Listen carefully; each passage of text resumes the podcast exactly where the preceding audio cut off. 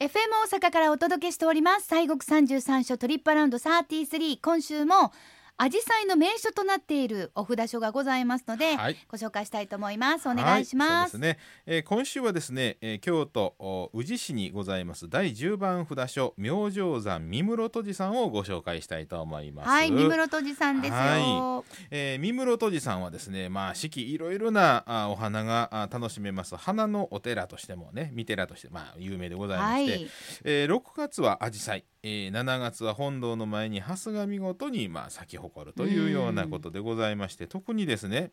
紫陽花はまあ有名でございますわな。はいえー西洋アジサイとかガコアジサイのほかですね、えー幻のアジサイと言われておりますうん七段花っていうんですかね、うんえーがありごなどございましておよそ50種類2万株でございますすわごいなはああ二万株すごいですよお手入れ大変ですねそうですあのこちらあのご住職様御前さん、自らがあの軽トラやらユンボに乗ってですねこういつもお手入れしてはるんですよ道とああかそうですかありがたいですはあすねごいですそのおかげで私たち見られますもんねそうそうはいで今年のアジサイ園の開園は7月11日日曜日までの予定ということでございます、はいえー昨日の6月27日までの土日土曜日あはあ昨日からですねそうですね、はいえーからのあ6月27日までのお土曜日曜はライトアップも開催されているというようあなあ私アジサイのライトアップって見に行ったことそうね私もないのでもああのアジサイって意外と妖艶そうですなで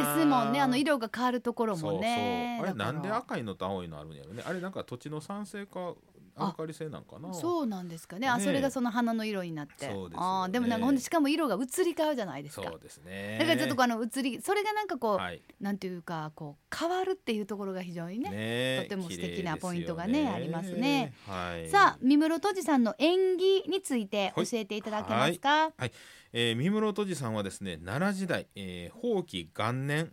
770年にですね、えー公認天皇さんが、えーまあ、毎晩ですねうん宮中に金色の光が差し込むというのをご覧になるんですな。はあはでこれは一体どういうことやあと。どういうことでしえーょう、この光の源を調べてこいというふうなことで、ちょっと気になるねえー、そうそうお使いがいかはったんですね。はいでそのお使いのものがですね、えーその光の方向へ行くとその宇治の山奥に今至るんですねはいでそこに流れておりました志津川という川がありまして、うんその上流のところですわ、はいえーそこがどうもその源やいうことで行くとですね、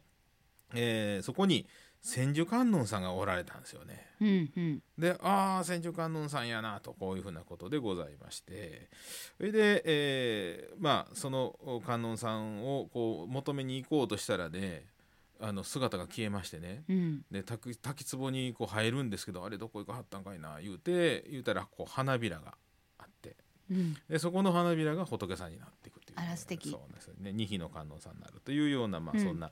あの感じでございまして。はいでまあ、この公認天皇さんにすぐにねえー宮中にその存像を迎えられましてですね観音さんでその後奈良の大安寺の行表和尚を招いて、えーこのお住まいをこちらに移その土地に移さはりましてあの三室戸って今の三の、えー部屋の室という字ねでそうですね扉の塔なんですがそうあの恩という字ですね。えー、御室戸であの、御はいはいはいそれで三室戸というような、うんうんうんうんうんまあ、感じになっていったんでしょうけれど、はいまあ、その恩という字が後にですね公認天皇崋山天皇白河天皇の3人の離宮になりましたんで、えー、3に置き換えて恩のね身をね3に置き換えて三室戸というようなそんなまあ名前にえー変化していくというこれあうのーんそういや三井寺さんもそうやね恩井戸の寺やったけどあってね3人の前言いましたね天皇ちょさんっとは前いにね、そうですねあそうかで三室戸寺さんに、はいということですそうなんですねさあそれではご本尊様はいはどんな、 そうですね先ほどちょっとお話しましたけどその本山はさんを発見された時にねそのお使いが観音さんに近づこうとこう滝壺へ飛び込んだらその花びらが流れてきて、まあ、お二匹の観音さんに姿を変えられたというようなことで、千手観音さんなんですけれども腕が2本の珍しい観音さんなんですよ。千手観音さんやのに、はあうんうんそうなんです。それで、えーですからあの普通千手観音さんやったら四十二比という手がいっぱいある観音さんを言うんですけれども、えーこのお三室戸寺さんは腕が二本のなんだけど、まあ、千手観音さんというまあ、ことでございます。えー建立以来この千手観音さんが本尊として、えー直風としてねこうあのされておったんですが、えー桓武天皇がこのお扉を開きまして、えー大供養を営まれましてですね、はいで自ら同じお姿の千手観音さんを、え2畳1尺で、えーまあ、作られまして元のご本尊さんを体内仏として納められまして大比較を増留されたというようなそんな、まあ、あー伝説があ伝説が伝えがございます。はい、で、えーしかしながらですね後しかしな花がら園天皇さんの時代ですわ、うん、えー火災があー起こりましあー火事てですかでその桓武天皇さんの千手観音さんが焼失してしまいましうた。ん、えーであのーまあしかしながらですなこれまた体内物であった元々のご本尊さんはその日を逃れたそうなんですね。うんうんうんで、えー秘仏で御開帳は不定期でございますが前回はそうなんですよ前回はあの、えー火山法皇さんの亡くなってちょうど1000年の記念の1000年期の時に、えー2009年でございましたけどもお扉を開けましたでその時が84年ぶりやったんですねえ、ーえーですからあのそれで、まあ、2009年のこの時は、まあ、清水寺もみんな開けたんですけれども、うんあの33種のお扉全部開いてですね仏さん皆あの拝めたんですが、えー三室鳥さんはあの、まあ、それで終わりまして扉を閉められたんで、うんその定期的な会長がございませんから次いつ開くや分からへん、あらーはい、ぜひね生きてる間にお目本に当かでかすれるかどねうかでもすうな。開けますぜあーって言ってください大きな声で言ってください、ねさあんもちろんまだまだでも見どころがあるとういんうすごいたくさんあるんですよねもう語り出したら夜が明けるぐらいでござあいらまらすらがらららえーであの毎月ですね、えー17日朝の9時から、えー20分間だけです。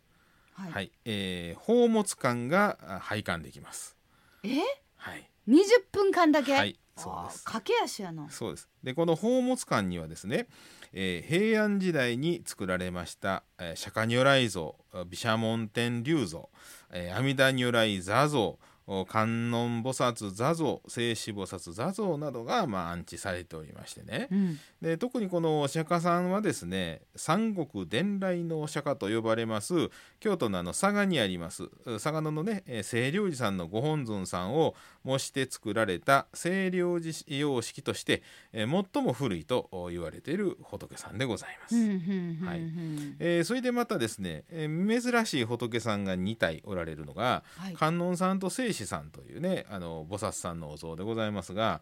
観音菩薩像聖子菩薩像がなんとなんと共に正座してはるんですよ。うんうんうんで、えー毎年11月の土曜日曜に、まあ、秋の特別拝観をされるんですがね、えーその時に観音様の足の裏を拝する会というのが開催されましてありがたい足可愛らしいしい足の裏は、えー普段見えることの見ることのない背中もねお参りできるというねあの正座してはるお像って結構珍しいですね、うん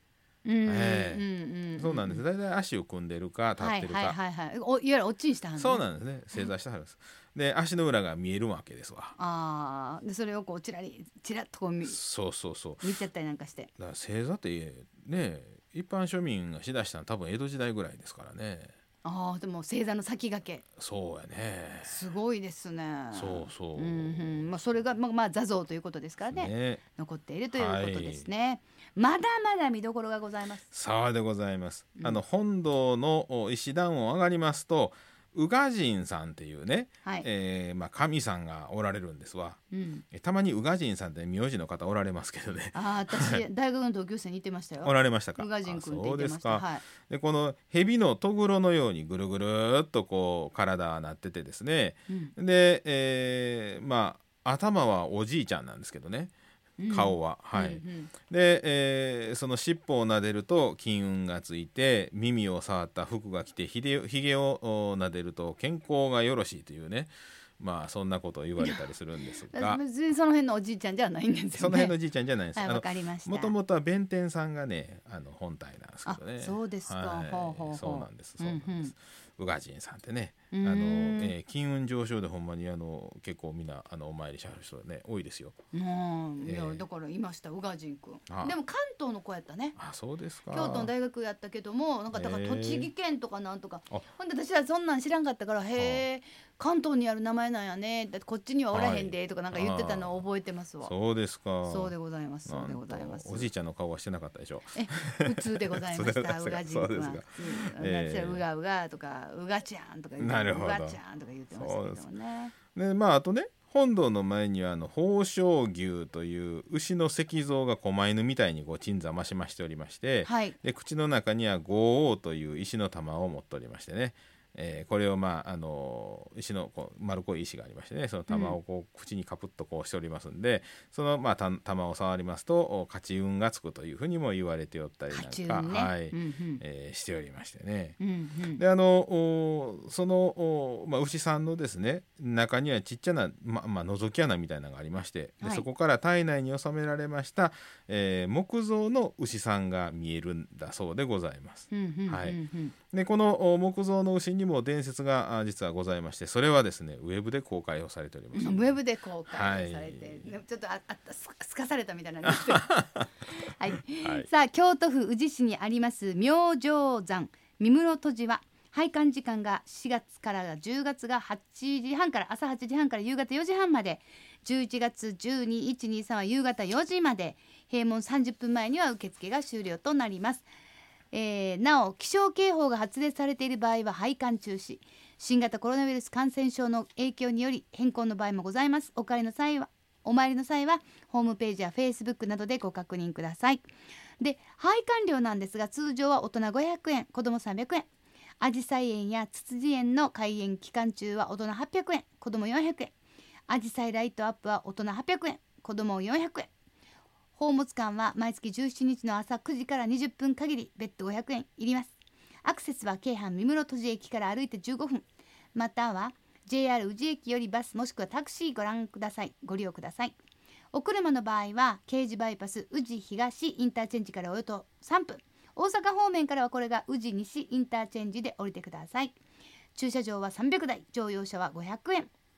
駐車場料金ですねかかりますはいさあそれでは森さん、今週もご神言お願いいたします。はい、えー、三室戸寺さん、えー、千手観音さんでございますんでね今度はあの「オンバザラタラマキリク」でございます。はいあのソワカついてるとことついてへんとこがあるんですけどね、はいここは、えーついてないところでございますんで、はいそれでは、はい、お唱えさせていただきます。